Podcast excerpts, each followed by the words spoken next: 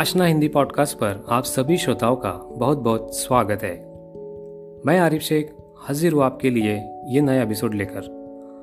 दोस्तों, आज ये हमारा सातवां पॉडकास्ट प्रसारित हो रहा है। जैसा कि हमने आपसे पहले कहा था, हम नए नए विषय को लेकर नई नई शख्सियत के साथ पॉडकास्ट पर मिलते रहेंगे। हम हरदम ये चाहते हैं कि आपसे कोई भी विषय अनभिज्ञ न रहे। आप दुनिया से कदम ताल मिलाकर ही चले। यह हमारी हर समय कोशिश रहेगी हिंदी भाषा से जुड़े पहलुओं को हम आपके सन्मुख रखते हैं। इसी सिलसिले को आगे बढ़ाते हुए हम आज फिर आप लोगों के बीच आए हैं। दोस्तों, आज हमारे साथ है बनारस हिंदू विश्वविद्यालय के हिंदी के प्रोफेसर तथा साखी पत्रिका एवं कर्मभूमि पत्रिका जो कि प्रेमचंद जी के साहित्य पर आधारित है। इस पत्रिका के संपादक तथा कबीर और रहीदास और प्रेमचंद जी के अभ्यासक और प्रेमचंद साहित्य संस्था, जो कि गोरखपुर, उत्तर प्रदेश से इसके निदेशक श्रीमान प्रोफेसर सदानंद जी शाही।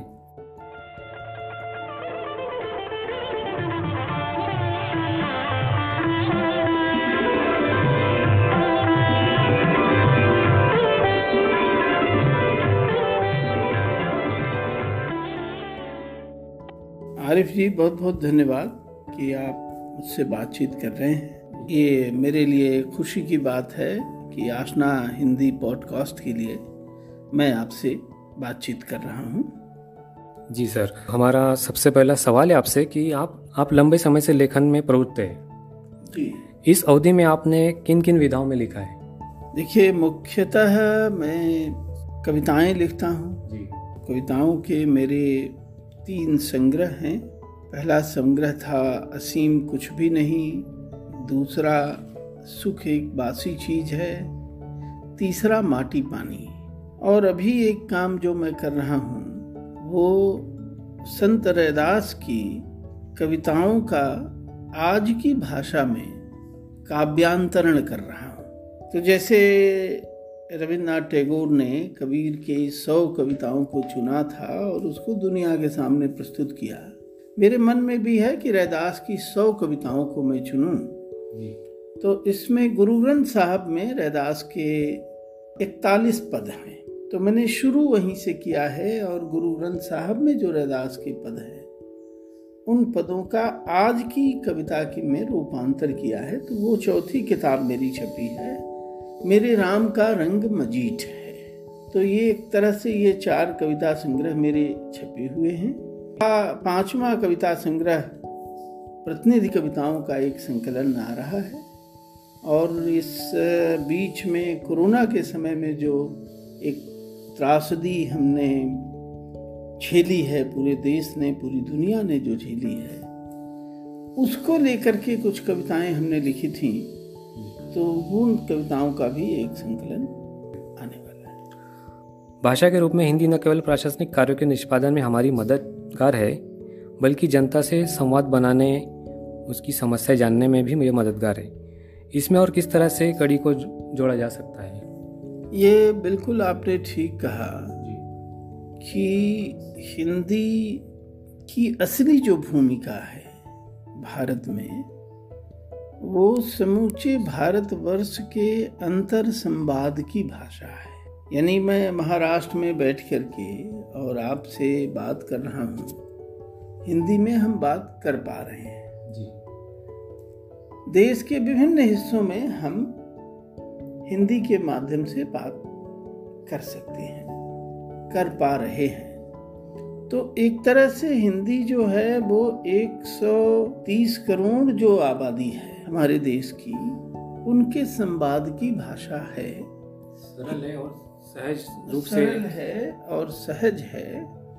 और एक खास बात यह है कि इस तरह से इतने बड़े भूभाग को के संवाद की भाषा बनने के लिए ज़रूरी है कि हिंदी का जो दूसरी हमारी भारतीय भाषाएँ हैं, जो जनपदीय भाषाएँ हैं, उन भाषाओं के साथ एक उसका संवाद बना रहे। जिसको कबीरदास ने कहा कि भाषा बहता नीर। इसे कुएँ का पानी नहीं बनना है। एक नदी जैसे प्रवाहित होती रहती है हिंदी को वैसे बनना है और प्रवाहित होती हुई नदी का जो रूपक कबीर ने दिया उसका मतलब ये है कि जैसे हम आए और मराठी के साथ संवाद हो रहा है तो मराठी के भी शब्द आ जाएँ। दूसरी पंजाबी के शब्द आए दक्षिण की जो भाषाएँ हैं उनके भी शब्द आए। उनकी अभिव्यक्तियाँ आए, ये चीज़ें मिल करके, जैसे कोई नदी है तो नदी का वजूद इस पर निर्भर है कि पानी उसमें कितना है। हमारी गंगा नदी चलती है गोमुख से और गंगा सागर तक जाती है। इस बीच हज़ारों नदियाँ उसमें मिलती हैं और अपने जल से गंगा को समृद्ध बनाती हैं, संपन्न बनाती हैं। तो हिंदी भी ऐसी ही एक नदी के रूप में हिंदी चले, जिसमें सभी भाषाओं का थोड़ा थोड़ा अर्क मिले और एक राष्ट्रीय पैमाने की, राष्ट्रीय संवाद की भाषा के रूप में हिंदी विकसित हो, ये मैं चाहता हूँ। और जिस गांधी तीर्थ में बैठ कर के हम बात कर रहे हैं, गांधी ने स्वयं हिंदी के एक स्वरूप की कल्पना की थी।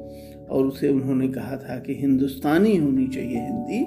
तमाम सारी भाषाओं के साथ एक जो वैमनस्य पैदा करने की कोशिश की गई और हिंदी में एक शुद्धतावाद का आग्रह जो आया, वो हिंदी के लिए स्वास्थ्यप्रद नहीं है। हिंदी का स्वास्थ्य इस बात पर निर्भर है कि वह देश की तमाम भाषाओं से संवाद में रहे।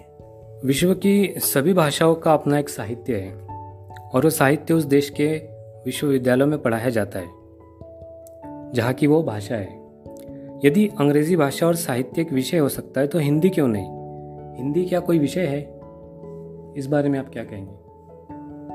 एक भाषा के रूप में तो हिंदी की पढ़ाई देश के अधिकांश विश्वविद्यालयों में होती है। शायद ही कोई विश्वविद्यालय ऐसा हो जिसमें हिंदी साहित्य की पढ़ाई नहीं हो रही है। ये तो हो रही है। विदेशों में क्या स्थिति है? विदेशों में ज़रूर थोड़ा सा मैं कुछ विश्वविद्यालयों में विदेश के विश्वविद्यालय में मुझे जाने का मौका मिला। जी। मैं जर्मनी के हाइडलबर्ग विश्वविद्यालय में थोड़े दिन रहा हूँ। मैं बर्लिन के एलेक्जेंडर वान हम्बोल्ड विश्वविद्यालय में मैंने कबीर पर एक व्याख्यान दिया। इटली के तुरिनो विश्वविद्यालय में व्याख्यान दिया। अमेरिका के कुछ विश्वविद्यालयों में गया। एक चीज़ ज़रूर आई है कि हिंदी की के अध्यापन के जो सेंटर थे दुनिया में, वो धीरे धीरे सिकुड़ रहे हैं। और उसकी वजह ये है कि दुनिया को ये लगता है कि हिंदुस्तान में हम जाएँगे तो हमारा काम अंग्रेज़ी से चल जाएगा। इसलिए हिंदी सीखने की ललक जो पहले दिखाई पड़ती थी, वो थोड़ी कम हुई है, ऐसा मैंने अनुभव किया। लेकिन अभी भी हिंदी के तमाम चेयर हैं और हिंदी साहित्य में की अपनी जो एक संपदा ऐसी है, हिंदी के भीतर जिसके प्रति दुनिया में लोगों का आकर्षण है और लोग निजी प्रयत्नों से हिंदी पढ़ने आते रहते हैं। प्रयास करते हैं। जी बहुत खूब। हमारा अगला सवाल है सर आपके लिए कि हिंदी में आप किस विधा को सबसे अधिक पसंद करते हैं और क्यों? देखिए ये तो कह पाना बहुत मुश्किल है। मैं स्वयं कविताएँ लिखता हूँ। तो ज़ाहिर है कि कविताएँ मुझे ज़्यादा पसंद हैं। लेकिन प्रेमचंद हमारे ऐसे लेखक हैं जो जिस मैं गांधी तीर्थ में बैठा आपसे बात कर रहा हूँ, गांधी ने कहा है कि भारत की आत्मा गाँव में बसती है और प्रेमचंद उस गाँव के लेखक हैं। उनके उपन्यास, उनकी कहानियाँ, उनके निबंध मुझे पसंद हैं। और प्रेमचंद की धारा के और भी लेखक हैं। कविता लिखते हुए भी मैं उपन्यास पढ़ना भी पसंद करता हूँ। कहानियाँ भी पढ़ता हूँ। और ये तो देखिए साहित्य जो है और थोड़ा और व्यापक स्तर पर आप देखें तो जितने भी कला माध्यम है कविता है कहानी है यहाँ तक कि पेंटिंग है संगीत है ये सभी कलाएँ हमारे मन को, हमारे चित्त को उदात्त बनाती हैं। उसे एक आचार्य नरेंद्र देव ने कहा, संस्कृत की परिभाषा क्या है? तो कहा, संस्कृत चित्त भूमि की खेती है। तो जैसे खेतों में ये खर पतवार आ जाता है, उसकी उर्वरा शक्ति कम हो जाती है तो हम उसकी निराई, गुड़ाई करते रहते हैं, उसमें गोबर की खाद डालते हैं। है ना? तो वैसे ही हमारा जो सांस्कृतिक चित्त है उस चित्त की खेती कला माध्यमों से होती है। उसमें संगीत भी है उसमें पेंटिंग भी है उसमें ये जो साहित्य के विविध माध्यम हैं नाटक है फ़िल्में भी हैं तो ये अपनी भूमिका अदा करती हैं। हिंदी एक रोज़गार का भी माध्यम देखिए एक तो रोज़गार का माध्यम कह करके कभी कभी लगता है कि हम भाषा को बहुत आगे बढ़ा रहे हैं। लेकिन ये बहुत सही बात नहीं है। भाषा का काम भावों को अभिव्यक्त करना है। और भारत जैसे देश में हिंदी भाषा भारतीय मन को व्यक्त करने का एक बहुत ही सुंदर प्लेटफॉर्म क्योंकि हमारे यहाँ रोज़गार एक अपने आप में समस्या है। तो हर चीज़ को हम रोज़गार से जोड़ते हैं। पढ़ाई को रोज़गार से जोड़ेंगे, कला को रोज़गार से जोड़ेंगे, संगीत को रोज़गार से जोड़ेंगे। सवाल भाषा का जो है, वो हमारे मनुष्य होने का सवाल है। मैं तो ये मानता हूँ कि हमारे यहाँ वाग देवी जो है, सरस्वती को कहा जाता है। तो सरस्वती तो हमको और कहीं दिखाई नहीं पड़ती। दुनिया की सारी भाषाएँ और देश की सारी भाषाएँ, छोटी से छोटी भाषा, सरस्वती अपने को उन भाषाओं में ही प्रकट करती है। तो भाषा की जो भूमिका है, आप सब जानते हैं, कहने की ज़रूरत नहीं है कि मनुष्य के अलावा भाषा का इस्तेमाल और किसी के पास नहीं है। तो भाषा में होना, मनुष्य होना तो रोज़गार के सवाल से जब हम हिंदी को जोड़ते हैं या किसी भाषा को वो रोज़गार की कहानी दूसरी है। क्योंकि हमारे यहाँ रोज़गार की कमी है और कमी इसलिए है कि वो अर्थ रचना का विषय है। अर्थ रचना पर जिस तरह से काम होना चाहिए, अभी हम गांधी जी का म्यूज़ियम देख करके आ रहे हैं। गांधी कहते थे कि इस धरती के पास हर आदमी की ज़रूरत पूरी करने की क्षमता है। लेकिन हर आदमी के लोभ को पूरा करने की क्षमता नहीं है। तो वो रोज़गार वाला सवाल जो है, वो अर्थरचना का सवाल है। उसको चूँकि अर्थरचना और राजनीति रचना अपने जिम्मेदारियों को ठीक से पूरा नहीं कर पा रही है, इसलिए वो सवाल भाषा के जिम्मे ठेल दिया जाता है। तो इसलिए मैं इस सवाल से बहुत सहमत नहीं होता। देखिए, सोशल मीडिया आज जोरों पर है। ऐसे में हिंदी भी अपनी इस सोशल मीडिया में ज़्यादातर इसका उपयोग होता है। कहीं पर इसका दुरुपयोग भी हो रहा है हिंदी भाषा का। यानी सोशल मीडिया अपनी एक युवा अवस्था में फ़िलहाल। युवा होने का अर्थ है उसने अपनी स्वतंत्र अस्मिता प्राप्त कर ली है। जन्म से लेकर युवा होने तक एक किरदार में जितने भी परिवर्तन और विकास होते हैं सोशल मीडिया में भी हुए। अब आरंभिक दौर की इसकी डगमाहट दूर हुई है सोशल मीडिया की। वो अपने कदमों पर चलने लगा है। उसने अपना रास्ता बनाया है। भाषा प्रौद्योगिकी के विशेषज्ञों के योगदान से हिंदी भाषा कंप्यूटिंग तकनीकी के रूप से समृद्ध और आसान हुई है। ऐसे में हिंदी का स्तर कहाँ ये लगता है? एक हिंदी भाषा होने के इसमें और सोशल मीडिया में जिस तरह से उसका उपयोग होता है, कहीं पर व्याकरण से जुड़े उसमें त्रुटियाँ होती है। देखिए, एक तो आपने बिल्कुल सही शब्द का इस्तेमाल किया। कि सोशल मीडिया युवा हो गई है। यानी कि इसका चलन जो शुरू हुआ है हमारे देश में, वो पंद्रह से बीस साल की कहानी है। तो युवा होने के लिए अठारह साल तो हमारा मताधिकार प्राप्ति का यु, समय है। तो इतना समय तो सोशल मीडिया को हो ही गया है और वो युवा हो गई है, बिल्कुल ठीक बात है। और ये भी है कि ये सोशल मीडिया भी एक तकनीकी माध्यम है और किसी भी भाषा को नई तकनीक के साथ तो उसको चलना होगा। अभी आप देखें कि हिंदी में जो ये आ, नए टाइप सेट आए जो मंगल फांट आया यूनिकोड। यूनिकोड जो आया तो यूनिकोड के आने से हिंदी में कंप्यूटिंग वगैरह का काम इतना सरल हो गया। तो एक तो ये है कि नई तकनीक आई है तो उस तकनीक के हिसाब से भाषा को ढलना होगा, ढलना चाहिए। यह एक सवाल है। अब सोशल मीडिया की अपनी तमाम दिक्कतें हैं तो वह तो देखिए, हर मीडिया की अपनी दिक्कत है। जब प्रिंट मीडिया अपने शीर्ष पर थी तो उस समय प्रिंट मीडिया में भी बहुत सारी दिक्कतें थी। पीत पत्रकारिता होती थी उस समय। नहीं होती थी?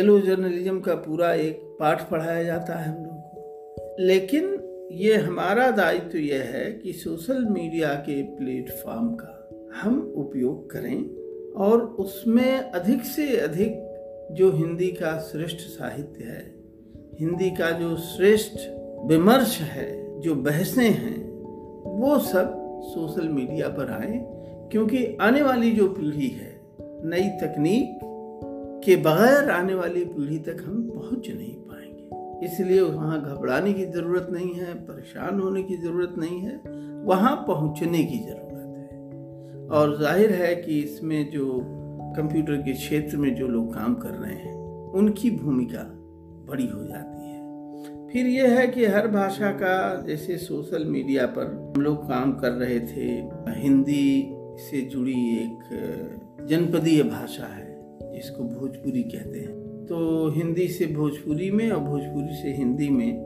अनुवाद, मशीनी अनुवाद कैसे हो? मशीनी अनुवाद मान लीजिए कि हिंदी का अंग्रेज़ी में होना है या हिंदी से फ्रेंच में होना है।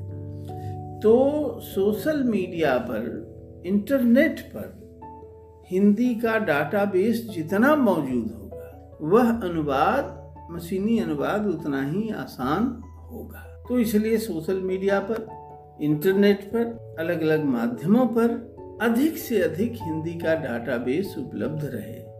ये हमको कोशिश करना चाहिए। जी बिल्कुल सर। बात सोशल मीडिया की हो रही है और युवाओं की भी हो रही है। हाँ हाँ हाँ। तो ऐसे में आज हमारे आशना हिंदी पॉडकास्ट पर आप युवाओं के लिए क्या संदेश देंगे?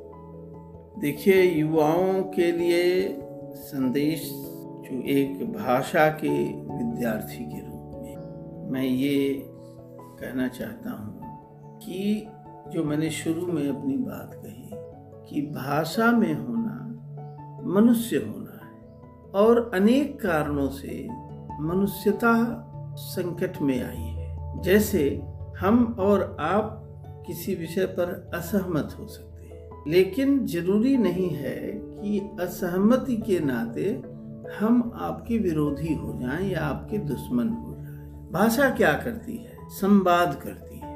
तो युवाओं को यह समझना होगा कि जो हमसे असहमत हैं या जो हमसे भिन्न हैं, जो हमसे अलग तरीके से कपड़ा पहनते हैं या अलग तरीके से भोजन करते हैं, वो हम, हमारे शत्रु नहीं है। ये जो वस्त्र है, ये जो भोजन है ये सब चीज़ें हमारी प्रकृति से जुड़ी हुई है। जहाँ गर्मी ज़्यादा पड़ती है, वहाँ अलग ढंग के कपड़े पहने जाएँगे। जहाँ ठंड ज़्यादा पड़ती है, वहाँ अलग ढंग के कपड़े पहने जाएँगे। तो युवाओं को ये समझना होगा कि जो हमसे भिन्न दिखाई दे रहे हैं, चाहे वो भिन्न भाषा बोल रहे हैं, चाहे भिन्न वस्त्र पहन रहे हैं, चाहे भिन्न भोजन कर रहे हैं, वो हमारे शत्रु नहीं हैं।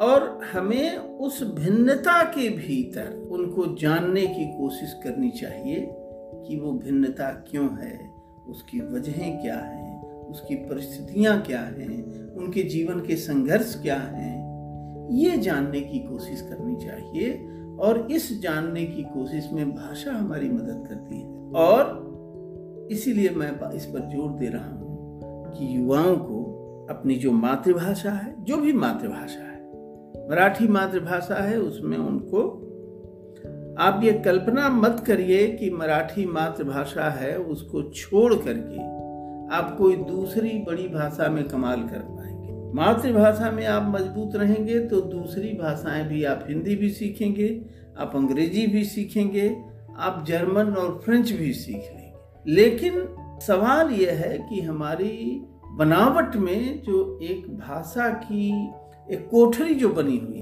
वो कोठरी मातृभाषा से ही मज़बूत होती है तो हमको अपनी मातृभाषा सीखनी चाहिए, उसमें दक्ष होना चाहिए, अपनी राष्ट्रभाषा सीखनी चाहिए, और जगत व्यवहार की जो भी भाषाएँ हैं, उनको सीखना चाहिए। में होना, मनुष्य होना है, और मनुष्य होने की कोशिश करना हमारा धर्म ठीक है? जी भैया बहुत बहुत धन्यवाद, सर। आपने अपना कीमती वक्त हमें दिया। आशना हिंदी पॉडकास्ट की ओर से मैं आपका मनपूर्वक आभार व्यक्त करता हूँ। जी बहुत बहुत धन्यवाद। और आशना हिंदी पॉडकास्ट के श्रोताओं के प्रति मैं कृतज्ञता प्रकट करता हूँ आप इतनी देर हमारे साथ रहे। धन्यवाद। दोस्तों बनारस हिंदू विश्वविद्यालय के प्रोफेसर सदानंद जी शाही सर आज हमारे साथ आशना हिंदी पॉडकास्ट पर जुड़े। दोस्तों, आपको आशना हिंदी पॉडकास्ट का एपिसोड कैसा लगा, ज़रूर बताइए। अगली बार फिर मिलेंगे एक नया विषय लेकर, एक नई शख्सियत के साथ। तब तक के लिए अपना ख्याल रखिए, सुरक्षित रहिए। आशना हिंदी पॉडकास्ट को सुनते रहिए शेयर कीजिए। यही पॉडकास्ट खास आपके लिए यूट्यूब पर भी प्रसारित होगा। धन्यवाद।